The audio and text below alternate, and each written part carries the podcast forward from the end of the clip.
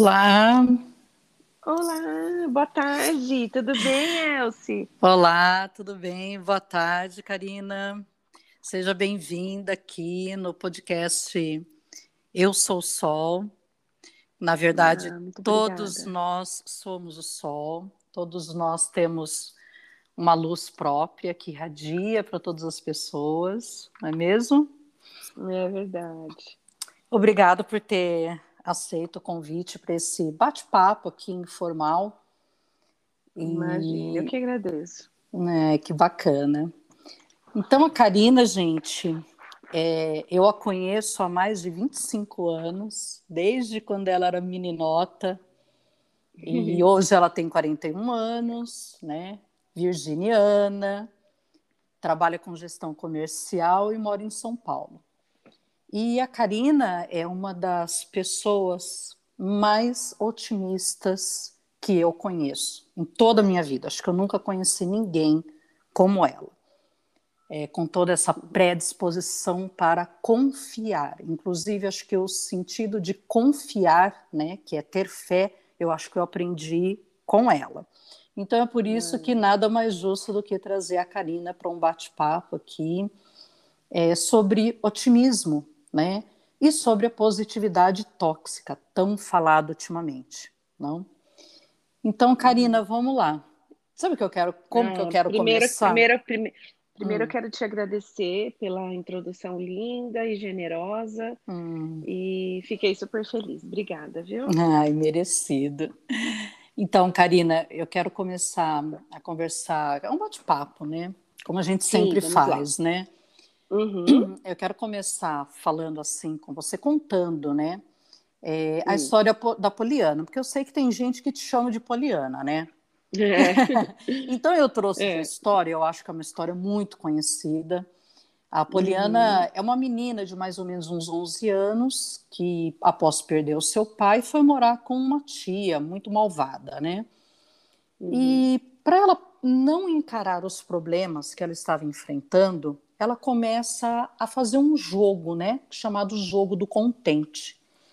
E nesse jogo, ela acaba por ver somente o lado positivo em todas as situações, até nas mais difíceis, né? Eu acho que todo mundo já deve ter lido esse livro. Eu mesmo, enquanto professora, já dei eh, essa leitura para os meus alunos, né? Já trabalhei muito com a interpretação. É um clássico da literatura infanto-juvenil. Só que a Poliana tornou-se um sinônimo de uma pessoa excessivamente otimista e até ingênua, né? Também. E define muito bem esse padrão de comportamento, né, que até denominam síndrome de Poliana, ou seja, uma pessoa que é, tende a focar no otimismo, ao invés de se concentrar no negativismo, né? É claro, né, que todos nós gostaríamos de nos apegar somente aos aspectos positivos, né, da vida. Mas será que isso realmente faz da gente pessoas mais felizes, Karina? É, eu acho que eu acho que não, tá? E até voltando um pouquinho aí na história da Poliana, eu acho que o que, que eu mais me identifiquei assim com ela é que depois, né, assim, claro que, que a história acabava relatando ela, ela ir morar com a tia, a tia super brava, né, desprezava ela e ela ali parecia que ela tinha criado uma estratégia, mas para mim, a minha visão do livro, assim, era que ela, ela já era aquilo, sabe? Que não foi algo, assim, que ela, que ela teve que pensar, algo que ela teve que criar, entendeu? Já era dela, ela já era aquilo. Com certeza ela já aplicava aquilo na vida dela, é, quando ela tinha os pais, de uma outra forma. E ali com a tia, como a situação era muito difícil, ela acabou decidindo criar o jogo do contente, né?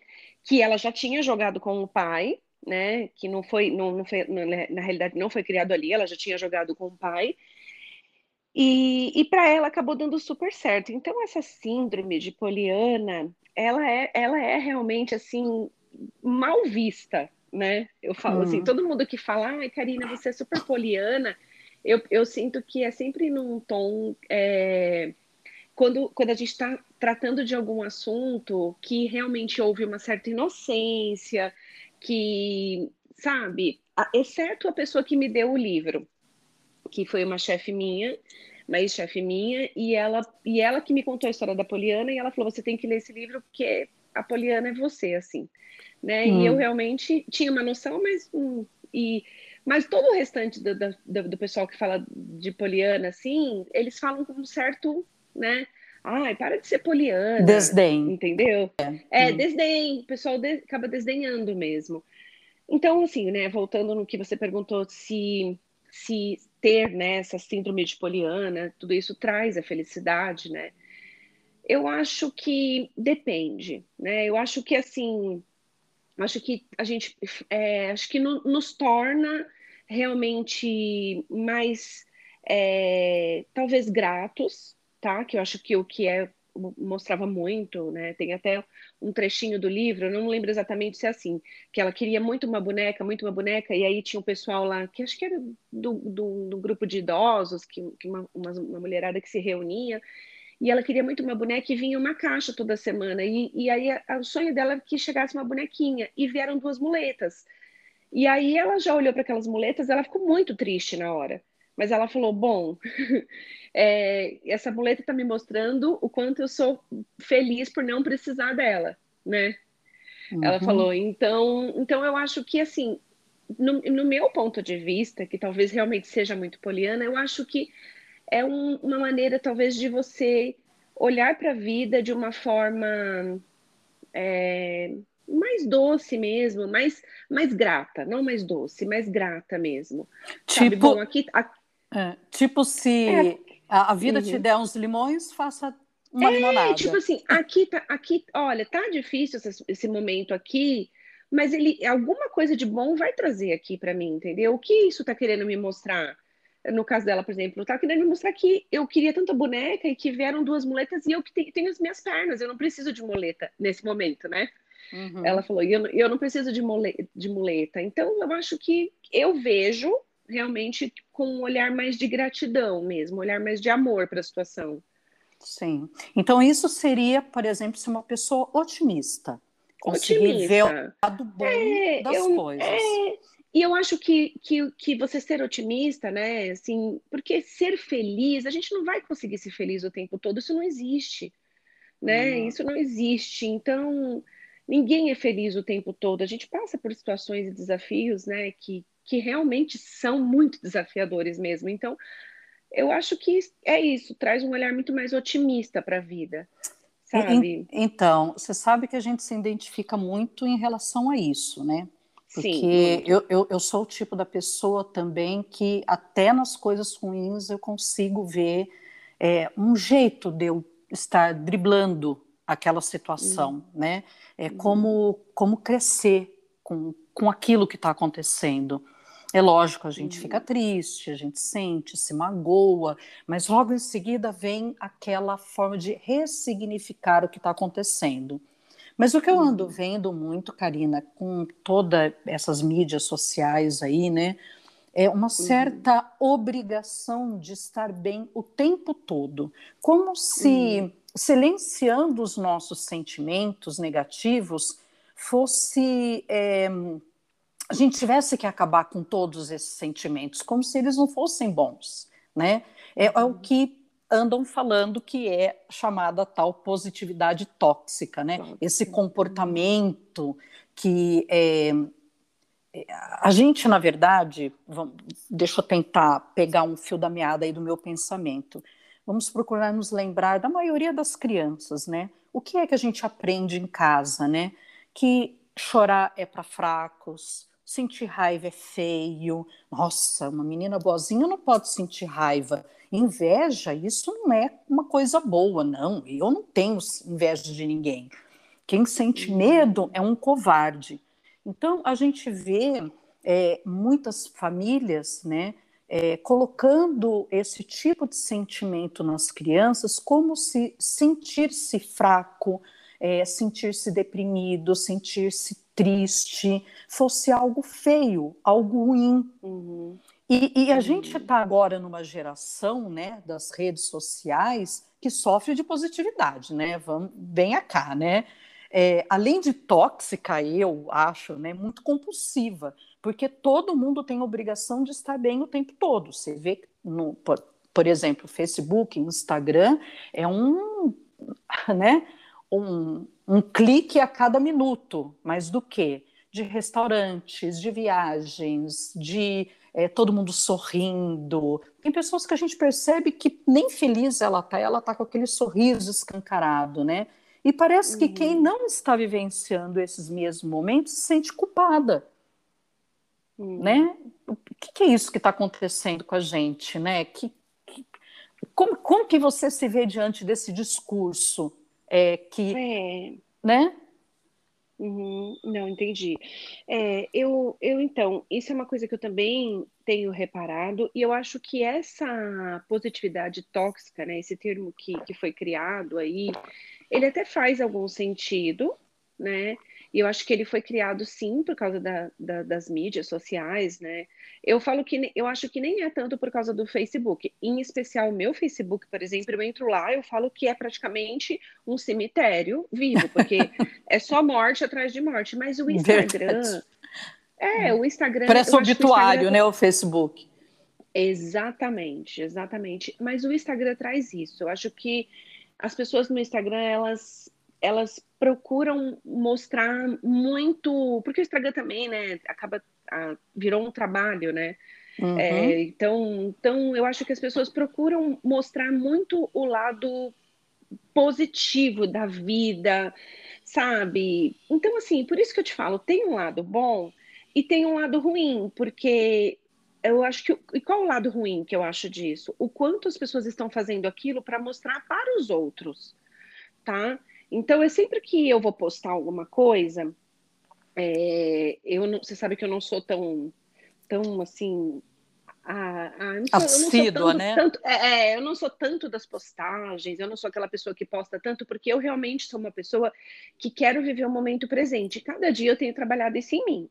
Mas tem horas, agora eu estava fazendo uma viagem semana passada, e, e, tem horas que até as pessoas mais próximas a você, que sabem que você está ali, elas querem ver, porque aí você acaba mandando, eu mando para minha irmã, mando para minha prima, mando para você, mando isso aqui, uma foto no WhatsApp, sabe?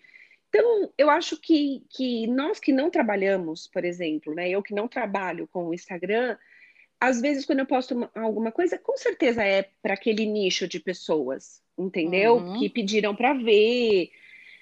Mas sim, tem um lado muito excessivo tem um lado que eu acho que se tornou até um pouco doentio e, e eu acho que, que isso é, eu tenho que provar para os outros, eu tenho que provar para os todos, tá no automático. Então, assim, chegou um prato de comida, né? Você tá num restaurante super bacana, o chefe tá ali, ele fez aquela comida para você com uma mega energia, né? Pode ter sido uma, uma, energia ali de correria, que a gente sabe que é de cozinha, mas, poxa, comida, comida é energia. Chegou o prato na sua mesa, sabe, é um desespero para poder ir lá e tirar foto do prato e já postar imediatamente. Exato. Ok, ok tirar foto do prato, não tem nenhum erro nisso. Você quer fotografar aquele momento, mas espera um minutinho, aprecia a sua comida primeiro, vive aquele momento presente, depois você posta, daqui 15 minutos, depois meia hora depois você terminou de comer.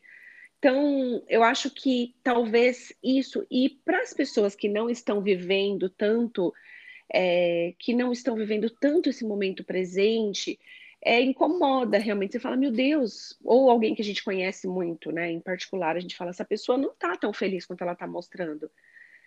Então, eu acho que nesse caso aí existe uma dualidade grande, sabe? Porque também as pessoas ficarem só postando o desgraça, coisas ruins, sabe? Eu acho que todo mundo está enfrentando uma batalha, né? Sim, e, sim. E, e, também se ficar postando só coisas ruins, só desgraça, eu também acho que que a gente também não vai seguir aquela pessoa. Né? Inclusive, é uma coisa assim que é, eu acho que essa pandemia, né, toda essa situação caótica que a gente vem vivenciando nesse quase dois anos já, né, é, a gente está é, tá vivendo uma sociedade que impera a urgência e a felicidade. Eu preciso ser uhum. feliz, urgente para ontem. E eu acho que isso que está é, desencadeando alguns sentimentos depressivos em outras pessoas. É que nem eu estava falando, às vezes a pessoa fica vendo lá no Instagram todo mundo se divertindo, sorrindo, é, festejando, é, viajando. Poxa, mas eu não. Por que, que todo mundo está é, bem e eu não estou bem? É como se você sentir. Alguma coisa de errado com é, você. Né? Parece que o que está de errado está comigo, não com aquelas pessoas que estão se divertindo. Né? Sim. É, então parece que a é, dando uma certa frustração né, na, uhum. na, pessoa que não tem esse ritmo de vida e gostaria de ter, né? Então, uhum. esse, esse cenário da positividade tóxica, por exemplo, né? É, vamos tentar repensar qual é o papel do otimismo nisso tudo. Será que felicidade uhum. tem a ver com viver intensamente, né? E aí? É, é, então, eu acho que é isso que eu te falei. Eu acho que a felicidade ela ela está em momentos muito assim simples, né? Eu acho que as pessoas ficam em busca dessa felicidade. É, então, e, e, sabe assim, é, pode até parecer meio clichê, mas a felicidade ela está no caminho mesmo. Então, assim, uhum. eu só vou uhum. ser feliz se eu viver aquilo que aquela pessoa está vivendo. Eu só vou ser feliz, né? É, se eu, eu vou, vou, te dar um exemplo, por exemplo, que é, vou te dar um exemplo que eu vi até vi esses dias num trecho de um livro que eu, que eu estou lendo agora. A pessoa está é, tá programando de viajar, está programando de ir a Paris, de ir a Paris, o sonho da vida dela é ir a Paris. E aí ela chega em Paris, ela se depara é, e aquela, aquela ansiedade, aquela ansiedade, aquela ansiedade. Ela chega em Paris, aí ela se depara em frente da Torre Eiffel, ela olha assim e fala: Ah, ok. Sabe? Então, assim, a pessoa não, não viver, sabe? Ela tem que viver todo o processo. Ela só quer chegar lá, você entendeu? Ela quer, Sim. o desespero é chegar até, até Paris, poder fazer a foto na frente da torre. É, e dizer, ó, eu eu, estou, eu estou aqui em Paris. Sendo que o gostoso de uma viagem, e aí é que eu falo que é o meu, né? Não quer dizer que eu seja a pessoa mais correta, mas que o meu ponto de vista referente à felicidade é isso, que a felicidade ela está no momento que você começa a programar, ou que você de repente vai tomar um cafezinho, sabe? Para mim, felicidade, você quer um, momento de felicidade assim, que eu falo que enche o meu coração? Depois do almoço, eu faço um cafezinho para mim, sento no sofá, que hoje é uma coisa que a pandemia me trouxe de muito bom, né? Eu sento no sofá e eu tomo um cafezinho ali, dois, três minutos. Sabe, aquilo para mim me dá um, uma sensação de prazer. Um outro, um outro exemplo bobo, felicidade, tomar banho e ficar com o cabelo molhado, sentir o cabelo molhado. É. Isso eu tô te falando, é. eu tô te falando isso porque foram é, coisas que a minha terapeuta é, me falou: faça cinco coisas durante a semana que te traga felicidade. E eu fui reparando em felicidades simples. E eu percebi uhum. o quanto eu me sentia feliz em tomar banho e, sabe, ficar com o cabelo assim, ai, molhado, assim, aquela sensação de banho gostosa. É... Então, para mim, felicidade é isso, entendeu? E claro que, que viajar é maravilhoso, tudo isso, mas eu acho que você tem que viver. A felicidade é agora. Né? Você falou aí dessas coisas simples, né? De tomar um cafezinho, ficar, tomar um banho e ficar com o cabelo molhado. É, eu acho que eu passei realmente a dar valor para essas pequenas coisas depois que eu saí voluntariando por aí, né? Uhum. Depois que eu viajei em vários lugares, tem quase tem dois anos, né, que eu ando voluntariando cada cada hora no lugar. E Sim. quando você está de hóspede, né, é, você está trabalhando, você não está só passeando, né? Então, voluntariando, Sim. você também trabalha. Então, você não está lá como o hóspede em todo conforto. É lógico que você uhum. está confortável, bem abrigado, bem recebido, mas não é como se fosse, né? Um hóspede, é, claro. É, então, eu acho que eu aprendi a dar valor a essas pequenas coisas, né? Que nem lá em Fortaleza, no lugar onde eu estava voluntariando, só tinha chuveiro frio, não tinha quente. Ok, lá é muito uhum. calor, mas um, um, banhozinho morninho, assim, como ele relaxa o corpo, né? Sim. Como uhum. ele acalenta a gente. E uhum. também dormir numa cama é, gostosa, uma cama limpa é, num local silencioso. Então, realmente são pequenas coisas que a gente acaba valorizando mesmo é, quando a gente percebe, né? Aquilo ali no, no ato, é viver aquele momento, né? É Isso. bem bacana. E me diz uma coisa, Karina. É, por exemplo, vai. A, o fato de encarar as coisas ruins que acontecem com a gente. Né? Então, a gente estava falando, por exemplo, que é, a gente prefere ver o que tem de bom mesmo nas coisas ruins. Uhum. Isso seria negativismo da realidade? Uma fuga da realidade ou não? Pode ser, tá? Eu acho que, que pode ser. É, Inclusive, quando você me convidou para esse tema, eu super me identifiquei, né, no contexto total, assim, geral, é, porque eu tenho 41 anos, né, e, e eu acabei percebendo isso, que eu sou essa pessoa positiva mesmo, desde muito pequena, tá?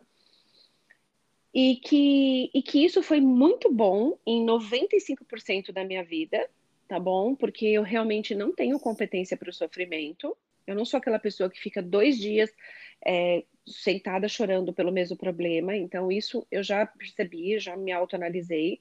Mas também eu sempre fui muito no automático. Então, assim, eu não posso sofrer, porque eu preciso ser é, positiva. E, e quanto mais positiva eu for, mais coisas boas eu vou atrair. E, e nesse né, nessa questão, e trazendo isso para minha vida pessoal, é porque eu tive muitos problemas de saúde com a minha família. Eu perdi meu pai muito cedo, né? Meu pai faleceu com 58 anos, com problema de saúde, que ele ficou doente por mais de 15 anos. Daí, depois que meu pai ficou doente, dois anos, um ano e meio seguinte, minha mãe adoeceu, ficou no oxigênio. Então, e minha mãe morava, né, morava com a gente. Então, assim, eu não tinha muito tempo para sofrer por aquilo. E o que, que aconteceu, né, para poder tentar resumir para vocês? O que, que aconteceu? É, eu sempre era muito positiva, até para não deixar minha mãe cair. Porque eu sabia que minha mãe estava numa luta ali por causa de mim e da minha irmã. Minha mãe só estava lutando né, contra uma doença degenerativa que estava super acelerada por causa de nós duas. Então eu também senti uma certa obrigação de ver aquela luta dela, de deixar ela em pé né? E, e eu fui no automático, então eu não vivi o luto do meu pai também, porque eu pensava assim, meu pai já ficou três meses internado na UTI, meu pai sofreu tanto. Eu, é, né, eu sei que o nosso papo não tem nada a ver com, com religião, mas eu sou uma pessoa que eu acredito em, no espiritismo, né? Uhum. E eu uhum. falei, bom, como eu não sei como é do outro lado, mas eu tenho uma, uma sensação, uma intuição, eu não quero que meu pai sofra mais. E se meu pai sentir que eu estou sofrendo aqui, ele vai sofrer. Então eu optei por não sofrer. Então eu chorei muito pouco a morte do meu pai. E a morte da minha mãe, que a minha ligação com a minha mãe era infinitamente até maior do que com meu pai, foi a mesma coisa. Eu chorei a morte da minha mãe um único dia, que foi quando eu voltei para casa, abri a porta e minha mãe não estava mais aqui, que eu voltei da casa da minha irmã.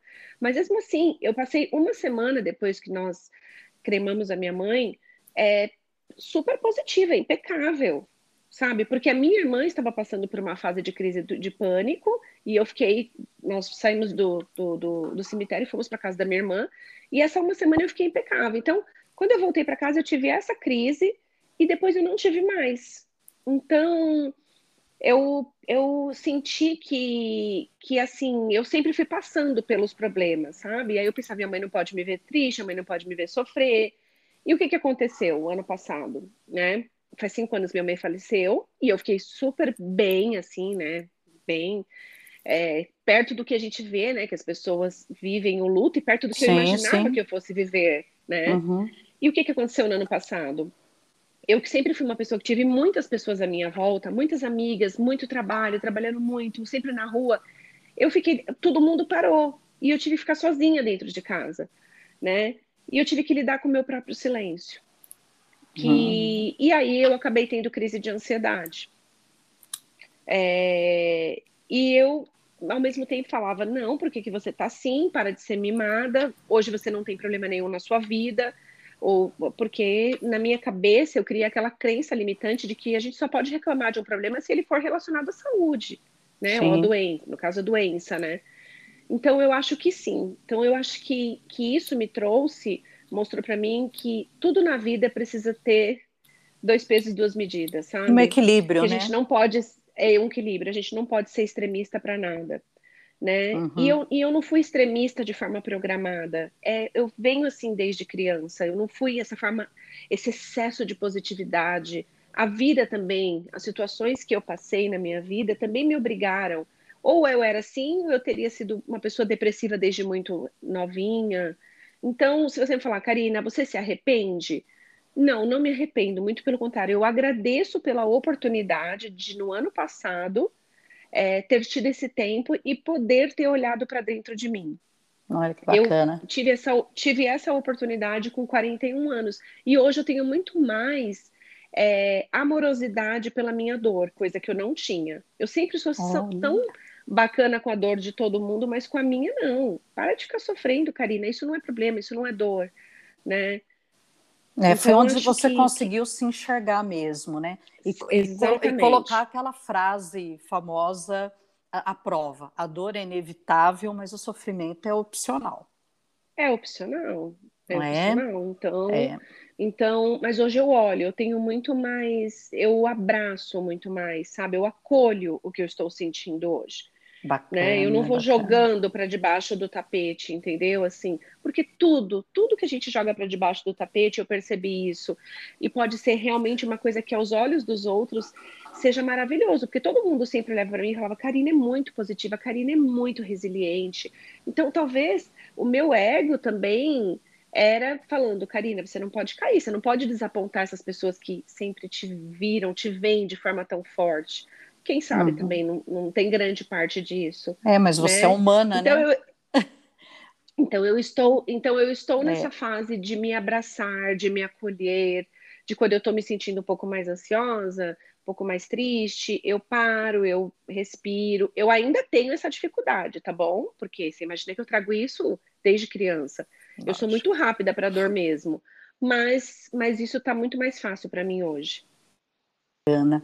E Karina, você mencionou um pouquinho antes é, sobre um livro que você está lendo e você mencionou até o exemplo lá de Paris.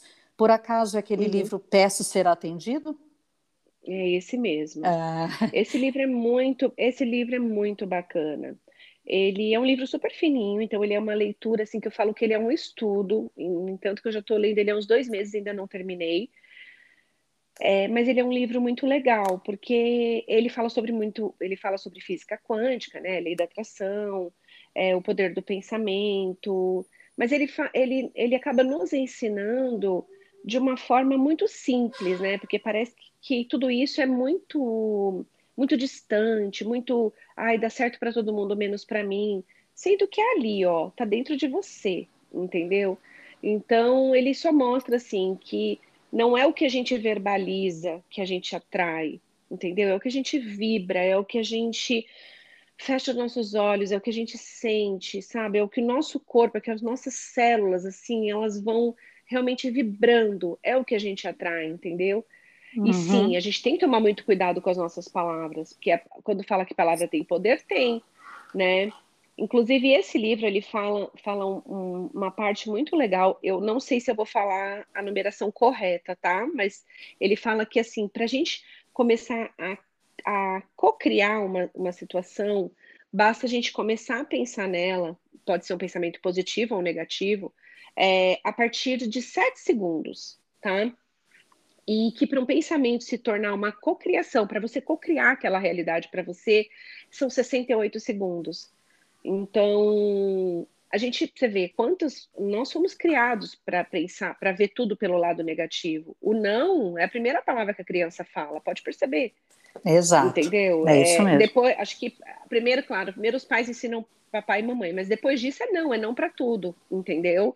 Uhum. Então, então esse livro mostra pra gente o quanto a gente tem que vigiar cada pensamento mesmo, sabe? Cancelar aquele pensamento quando a gente perceber, porque ele vai mesmo criar uma realidade pra gente que pode parecer boba, mas que vai trazer uma coisa que não é legal para sua vida, entendeu?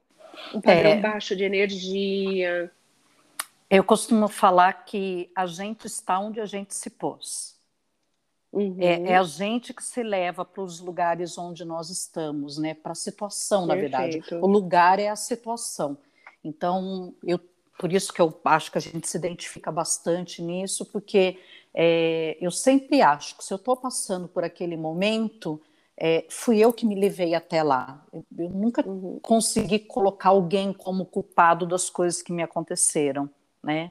Uhum. É, e isso também fez com que eu me culpasse até de coisas que eu não, não tinha culpa também, né? Mas a gente vai uhum. aprendendo, é, e é muito bacana isso, a gente estar aberto a aprender, né? A Sim. gente está sempre com o ouvido atento para o que o outro tem a falar, é, para as uhum. coisas que estão acontecendo, observar tudo à sua volta. É, eu também seja viver o momento presente, porque quando você observa e você se olha de verdade, você se enxerga onde você está, em que momento da sua vida você está, eu acho que você consegue realmente ressignificar tudo, né? Uhum. Então é muito verdade. bacana. Eu vou, eu depois por escrito a dica dessa leitura, porque inclusive a Karina falou: você tem que ler esse livro. Na mesma hora Sim. eu fui lá, eu Foi, comprei, uhum. comprei, tô lendo aos poucos, porque uhum. é, você tem que assimilar é um realmente. É, um, é um estudo, estudo mesmo. É, e ele é meu livro de cabeceira e eu tenho aprendido bastante. Eu sou grata pela indicação.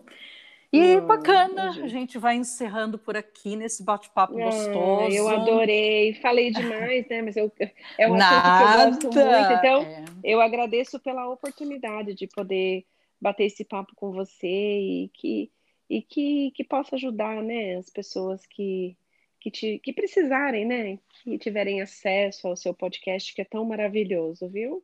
É, eu acho que as pessoas estão precisando de, de luz, sabe? Luz. Uma luz que, uhum. que dê um encaminhamento, que dê uma esperança, que, uhum. que diga, sabe?